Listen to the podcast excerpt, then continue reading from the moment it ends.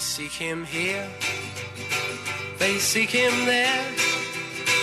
His clothes are loud, but never square. Ennis had always loved characters, you know. He knew everybody in the town and everybody in the town knew him. Michael was always flash. He always wore nice, bright colours. You never really see Michael in dowdy colours. He was always flash, so he was. You'd see him delivering the papers with his large dog. You were aware of him as because he was um, he was a bit of a peacock. Everybody loved Michael. If you were looking anywhere said he had you laughing. Born in 1917 into one of the old Ennis families, Michael Tierney grew up in the 1920s and 30s and formed a close attachment with his mother following the death of his father. The Ennis he knew was one of independent grocers in narrow lanes, and he earned his living doing odd jobs and later as one of the longest serving newspaper delivery men in the town. Growing up in Ennis, I would see Michael regularly in the early 1980s with large hat, wig, and waft of perfume. He was an individual in an age of conformity, and years later he came back into my mind when locals set up a campaign to have him remembered. I began trying to reassemble his life, and through his cousin, Cyril Quinn, visited some of the people and places special to Michael. Well, he'd have his big necklace on. It'd be a ray of sunshine. He'd have his. He, he might have a hat on. He might have a different wig. You know, he used to wear a wig for every day, but mostly the Elvis Presley wig. That was the one, the black one. And as I say, he had all his own customers. They all used to love to come over to just to speak to him, like you know. Even though there, there was plenty of paper shops around, and the news agent here in the market, Mrs. O'Connor, used to get all his papers from there. But originally, he started off with with uh, the dummy dining. He was the man that used to sell all the papers in years gone by. Michael was some character. He used to go in here to the old ground hotel, and used to he dressed up he dressed up as a lady, and an American approached him, and he wanted to have a date for him. and Michael said, "Do you realise?" He said, "I'm a man." the was convinced that he was a he was a woman because he started, you know, doing things he shouldn't have done. Today, Michael would be defined by his sexuality. Back then, he was defined by his personality. He was just Michael, a character in the town. Two of those from Ennis who remember him well are singer Maura O'Connell and writer Mark O'Halloran. M- Michael's sartorial splendour didn't really start until um, I can imagine I was in my late teens. Prior to that, I don't remember him being quite as outrageous as he became. I do remember, though, that uh, he he was always beloved, but not as much as he was as he grew older. I have a vague memory of seeing him go up the lane for, after uh, selling the papers on Sunday, and some young fellows making fun of him and even maybe throwing something at him. But he'd paid, he just shouted at him and told him to get off themselves. I'm sure in very colourful language. But um, his sartorial splendour really didn't. I don't remember it being around until I was maybe 17, 18 and he would have you know baubles on earrings and, and, and necklaces and would have the makeup on maybe not the lipstick but definitely the eyeshadow and the mascara and uh, maybe or a, or, a, or a glad little scarf or something like that I wouldn't ever have called him a cross dresser in lots of ways. He wore he he ran a very thin line between male clothes and female clothes. Like I would remember him kind of palazzo pants, a woman's blouse, a hat was always there. He might have a piece of jewelry, certainly a, a very exotic piece of jewelry around his neck, and he was incredibly effeminate and incredibly flamboyant, but also strong with it. He wasn't he wasn't a a typical sissy. He was a big, strong man woman. It was all his mother. His mother was the his his every day. You know, the first thing he'd say when he come in, "I'm home, mother." Even when she had passed on, he had a, a photograph on the top of the staircase of his mother. And I'd always say it coming in the door because we went in because he'd always invite you back for the party. There had to be a party. And that was Michael all the time. Was party, party, party. There was no, he didn't want no sadness around him. It was all, you know, enjoyment all the time. Michael was also well known for bringing people on his famous mystery bus tours, often dressed as the exotic 1940s actress and singer Carmen Miranda. Because every Sunday we'd have a, a mystery tour. But 99 times out of 100, you'd end up down in Katie Daly's in Killaloe.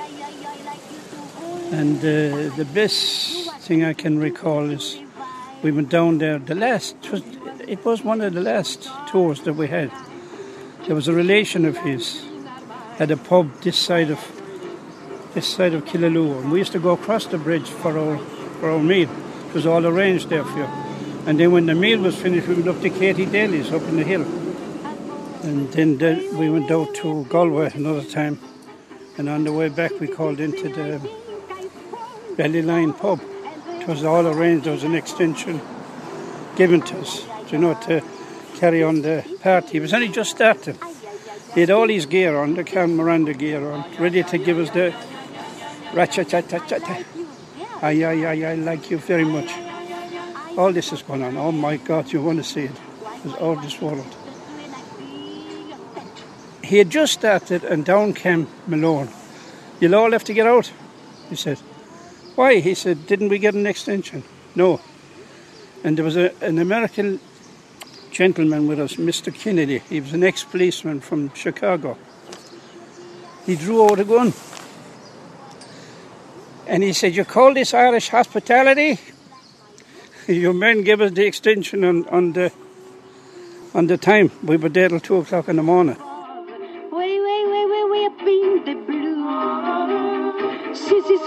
I think I fall in love. And when I fall, I think I fall for you. Ay, ay, ay, ay. Si, si, si, si. Ay, ay, ay, ay. Can si, si, si. Si, si, si, si. that you for me.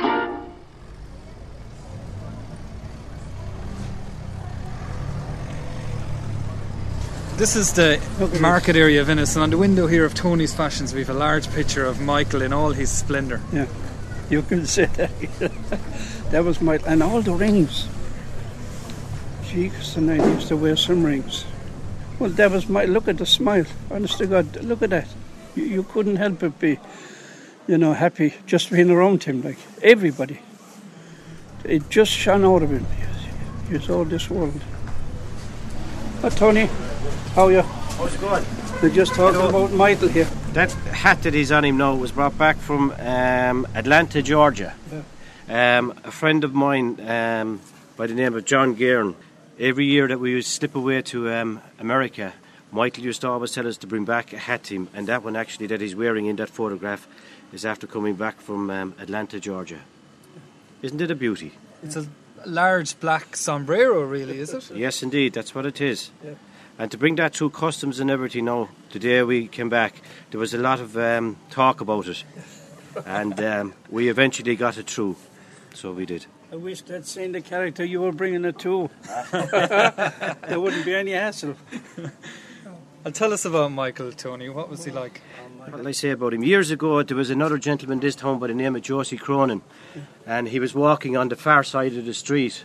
And Michael was on this side of the street. And Josie roared over to him, Soft day today, isn't it, Michael? That's what you think, says Michael. so that's the kind of a character Michael was. He'd great wit. Yeah. And uh, a very genuine and honest man of this town. And one of the best characters that we've ever seen in the town of Ennis. Superman. And he was so accepted within his society, wasn't Absolutely. Um, because nobody knew, you know, it was that time that um, everybody just accepted him. Whereas if he was alive today, I don't think the youth of Ennis would have accepted him as much as what we did. Um, I think they would have they would have taunted him and haunted him to his death. Actually, you know, the youth of today. But thanks be to God that we didn't know much about it at the time, and um, he was accepted in the town of Ennis. So it's great, you know. And the traders that Michael would have known at the time, the old Ennis families who had shops here, I mean, there's very few left, really, is there? Um, the only family shops that would be left that he would have actually um, done business with would maybe be um, the Cash Company, Yeah. um, Brogan's. used Brogan's. And, ga- and galleries. Galleries. Used to But go they're, there. you know, galleries is closed now. Yeah. An awful lot of the shops that he would have done business with, like Michael is dead, what, 15 years? Senior. Um, yeah. They'd all be closed now. So a lot of the new shops wouldn't even know Michael Tierney now. A lot of the youth that'd pass and they'd look at the shop window there and they'd say, Who's that man? And I'd hear it and I'd come out and I'd say, He's one of the old characters of the town of Ennis. My God, he looked great and you know, so he, would he call into you a lot during the week? Michael would pass the shop every day. Hey, Billy, how are you today? and um, that's the way he was, and he'd pop his head into most of the shops and uh, say hello to us. Got myself a crying, talking, sleeping, walking, living doll. Got to do my best to please her just 'cause she's a living doll.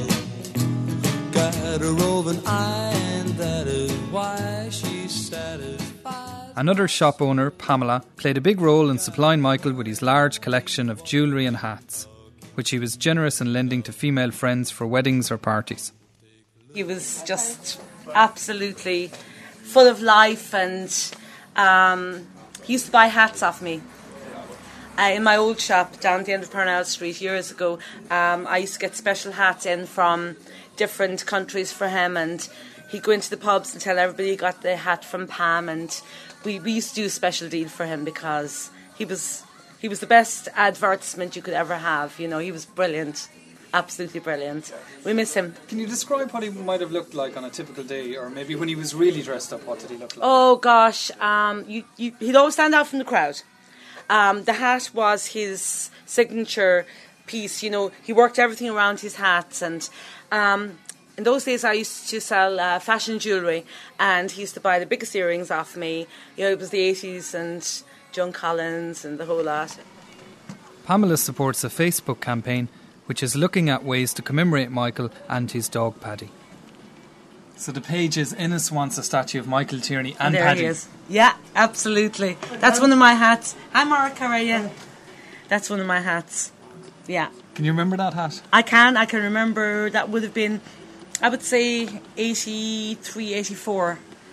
They were really big, you know, and they became bigger in town here when Michael was wearing them, you know. People come in, see that hat Michael's wearing, do you have any more of those? So, And it's amazing if we scroll down on this site the memories that people have of him. Mm-hmm. Um, some people talking about his grave here. I saw Michael's grave at the weekend. Bit of a shame it's not tended to in a while. We might call to that later on and have a look.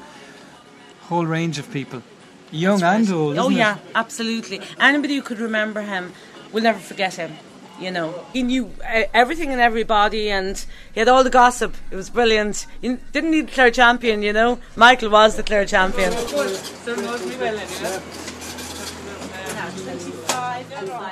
Thank you very much. Have a good day now.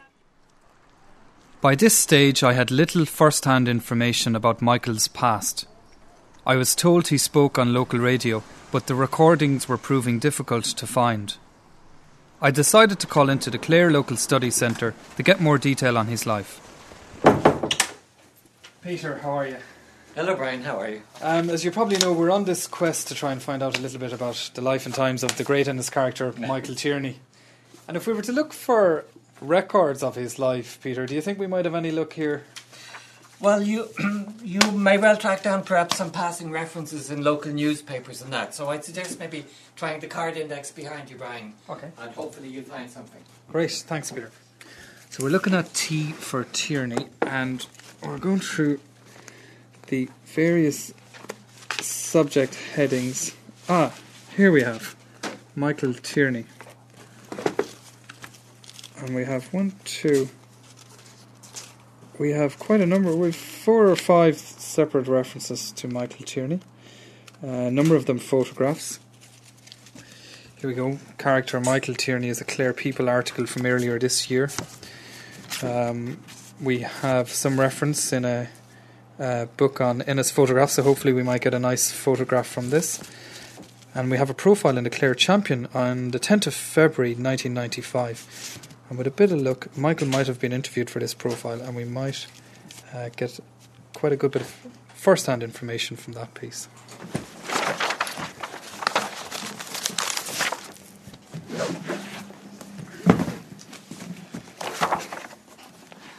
Ah, here we are.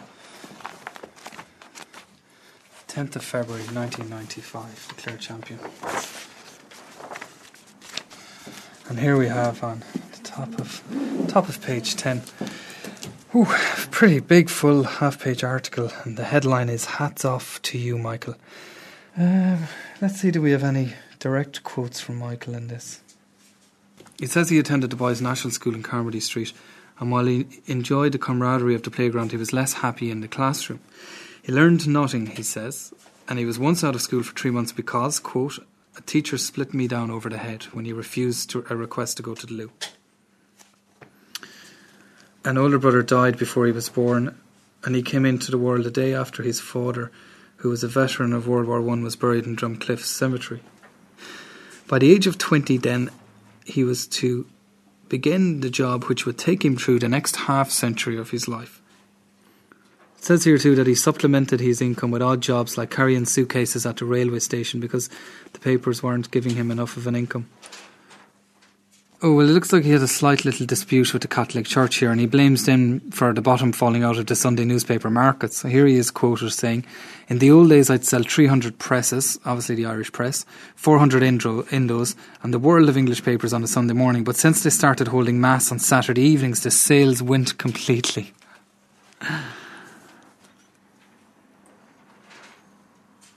Um, they're looking forward in the article to Michael's 75th birthday in April. At this stage, he says, I reckon I've paid my dues. I've worked for 50 years and got on with everyone. Now, so long as I have my health and can get out and about, I don't mind. This is um, Peter has kindly given us a copy of Innocent Old Photographs, a book by uh, local historian Sean Spellissy. And on page 108, we have a picture of Michael, the same picture that's used on the Facebook page with Michael and his collection of hats and wigs. In the biog underneath the picture, it says Michael Tierney, 1917 to 1998. It says Michael was a flamboyant character who worked as a newspaper boy for about 60 years. He never remembered his father, Michael, who was killed in World War One, and was raised by his mother, Bridget. There's a comment here that's related to what was something of a local controversy in Ennis at the time. A statue was placed in the middle of the market area of town of Daedalus, and um, the statue was pretty much naked, and it caused a certain amount of controversy. It became known afterwards. It wasn't known by its classical name, Daedalus, but people used to call the statue the Market Flasher because it was based in the market. And it has a lovely quote from Michael here, which Sean Spellissy has recorded, where when Michael first saw the statue, his quote was, Oh, isn't he well equipped?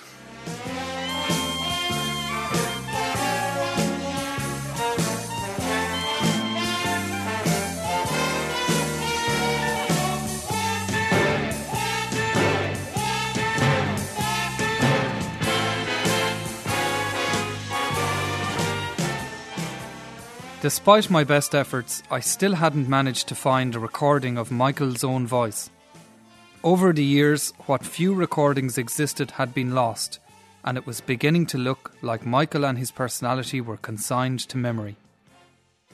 Tony Garland, or Tony G as he was known on pirate radio in Ennis in the 1980s, remembers Michael's love of radio and rock and roll. Uh, Michael was a gay man, but a good man. no, no, he was great. He was a great fan of ours. He actually said to me, he said, now, um, at one stage, I remember he was having, uh, he came in the radio station one day and he looked at me and he said, um, am I, am I kind of where you're from? I said, uh, Michael, what do you mean? You're from Brighton, yes? I said, oh, he said, I've been to Brighton. He said, oh, it's a lovely gay area. Now, that's exactly, that's all he said to me. And I said to him, Well, Michael, it is. He says, But um, we all have to have our moments, like, you know. Um, somebody had given him a headset with these rabbit's ears coming out of his sombrero. That I, I was actually, it was a very hot day. I remember doing a, a radio program on my request show in the afternoon and Michael was uh, walking up Parnell Street. I was looking out the radio because it was so hot I had to open the window and I saw the sombrero, and I saw these two big things coming out, like you know, and so straight away I ran straight in, went through my record collection, and I got um, um, Speedy Gonzales, Pat Boone. And I played. I, I sent a special request out for the sombrero wandering up Parnell Street, obviously around O'Connell Square. I said, and this is special for you, Michael, Speedy Gonzales. You better come home, Speedy Gonzales, away from Tannery Road. Stop all of your drinking with that flusy named Flo. Come on home to your adobe and slap some mud on the wall. The roof is leaking like a strainer. There's loads of roaches in the hall. And about two or three days later, he saw me up in the square and he, he, he shouted out across the road, Hey, you, you, woof, woof, woof, woof." I loved it. I loved it. It was marvelous, like you know. So I mean, he appreciated everything because so so many people were so good to him. I always remember Michael was in the Celtic bar, and they they asked me up to sing, and next thing they said. Uh, uh, Tony the Tiger, the bass player used to call me Tony the Tiger, you know. And uh, could you could you give us a few songs?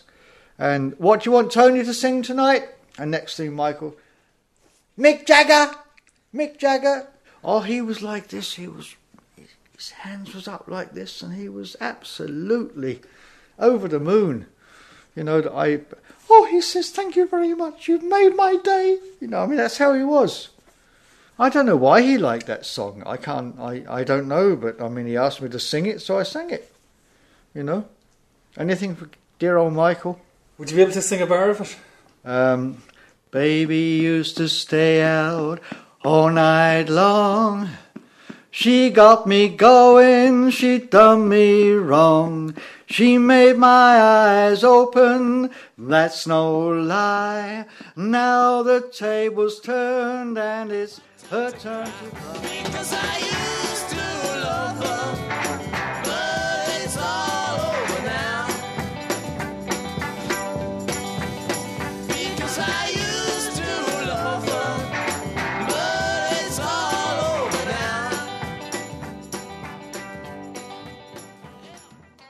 I remember when I I was only here about about uh, fourteen months when we went down to I can't remember yeah I think it used to be called Quinlivan's pub down in the in the uh, Lower Market Street there, and I was in there with two of my brother-in-laws and my wife at the time, and and I always remember that that some guy was giving him an awful lot of stick in there one night. He was actually I'd say uh, a kind of how can I say in the background, kind of gay bashing. And I remember one of my brother-in-laws turning around saying, "Michael, how can you?" Because I mean, my brother-in-laws have known him since probably they were this high, like you know. And I can remember him saying to Michael, "How can you take all that?" Don't worry, I'll get my own back. I'll get my own back, he says. Just let him carry on. He's going to get an awful shock. He's been at me now for about an hour and a half, he says, but I'll get him back here within about 10 minutes, he said. But anyway, this guy came up anyway and he said something to him. And whatever Michael turned round to him and said, Come here, he said.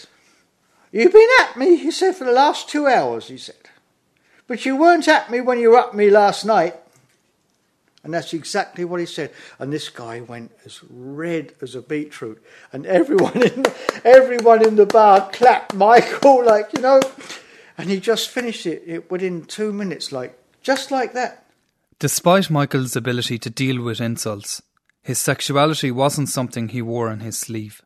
although he was quite flamboyant in his dress, the idea that he had a sexuality, I think, would be very difficult for people to to uh, to take on. I mean, I remember once speaking to uh, an older relative of mine, and I said to her, "You know, perhaps Michael is a homosexual," and the reply was, "He is not." And the idea that he had a sexuality would have been very difficult for people. But the idea that he was a flamboyant, uh, effeminate man seemed to be okay and dealable with. I, I don't think he was proselytizing for gay rights in any way. But Michael was beloved. I mean, I think the reason that no one ever uh, batted an eye at his eccentricities was because they just loved him and, in fact, loved his eccentricities and never, I don't think, ever really uh, put the two together. I hope he found love somewhere. I'm not sure about it. Um, certainly, it wasn't something anybody talked about.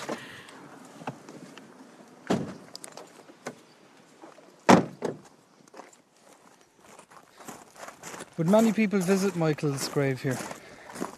I doubt it. I doubt it now, to tell the truth. It's fitting, though, that he's buried in the old part of the cemetery. Oh, yeah, thanks for God. A lot of the old Clare families would be Oh, buried here here. he is, yes. Look. That's the grave. Doesn't look like the grave would have been visited a whole lot, does it? No, no. I mean, So, you know, almost expect it it's, to be. it's sad, like, you know, you, you, like, you know, you'd expect some of the people that know him more, like, would be up here, but you see, tis a, tis a, tis a closed-in grave, and you can't do anything, you know, you can't do anything really to, to sort of put a, see, even the dome, look, at that's cracked. It's a long time since that was put there. It was the time of his burial, I suppose. But there, there don't seem to be any flowers No. coming here or anything. It was uh, the life that he put into the town when he was around the place. You'd have thought like there'd have been larger than life with say Blackstone or something like that. But that was Michael. Michael lived a simple life. And he didn't want too much of a fuss made of him, you know, but he'd make a fuss of you if you were down. In memory of Michael Tierney, 28 Hermitage, died the 5th of August 1998. Also his parents, Michael and Bridget, R.I.P. May he rest in peace. I have to say, it seems quite sad to see those Yeah. two or three offerings broken Yeah. and um, pretty worn. I mean, it just doesn't But- seem but- fitting. That's life. You see, you're Michael, you, you could be the best person, you could be the best known person in the world. Now, you take, for instance, Michael Jackson. He was a big star. Do you hear people talking about him now? It was only when he died, six months.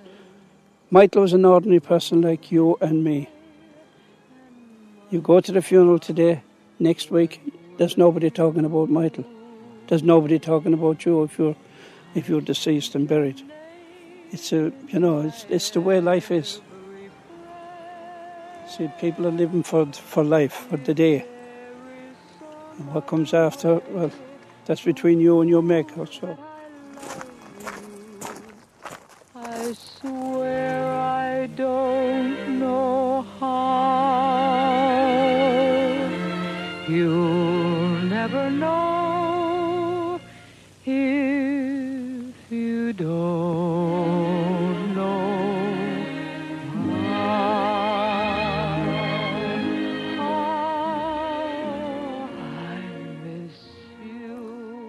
At Michael's simple yet unkempt grave, I thought my journey had come to an end.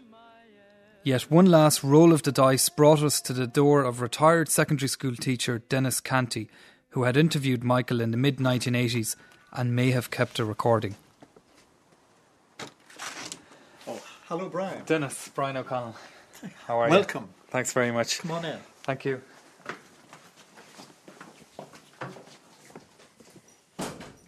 As you know, we're making a documentary on the life of Michael Tierney, which has led us to your door, and we were hoping that perhaps you had a recording of Michael's voice, um, or you had some audio of Michael still in existence. Yes, I have, in fact, Brian.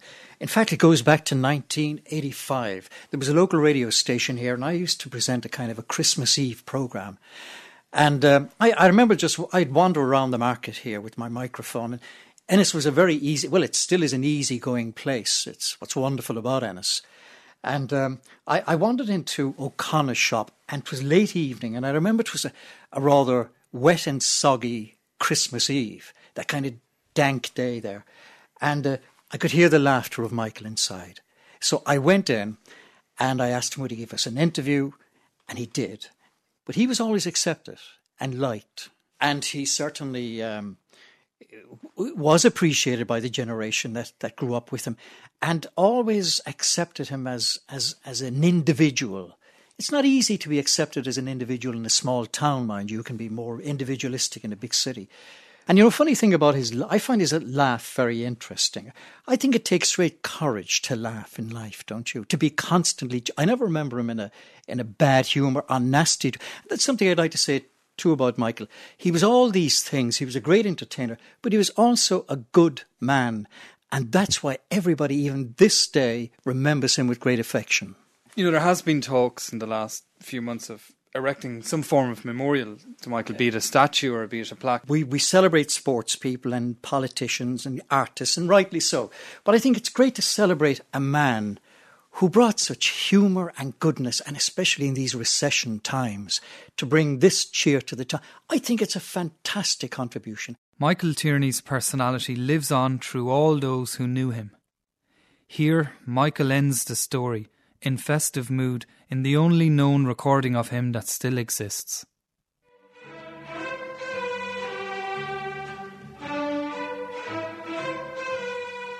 And now meet Michael Tierney. Hello, Michael Tierney. Hello, how are you?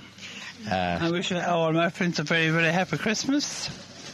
Also, Mr. Connor and oh, jeez, I, I can't mention all the names yes, now. Yes. Tell me, Michael, uh, has Christmas changed a lot since the old days? Oh, in it has changed immensely now, but still I'm enjoying it.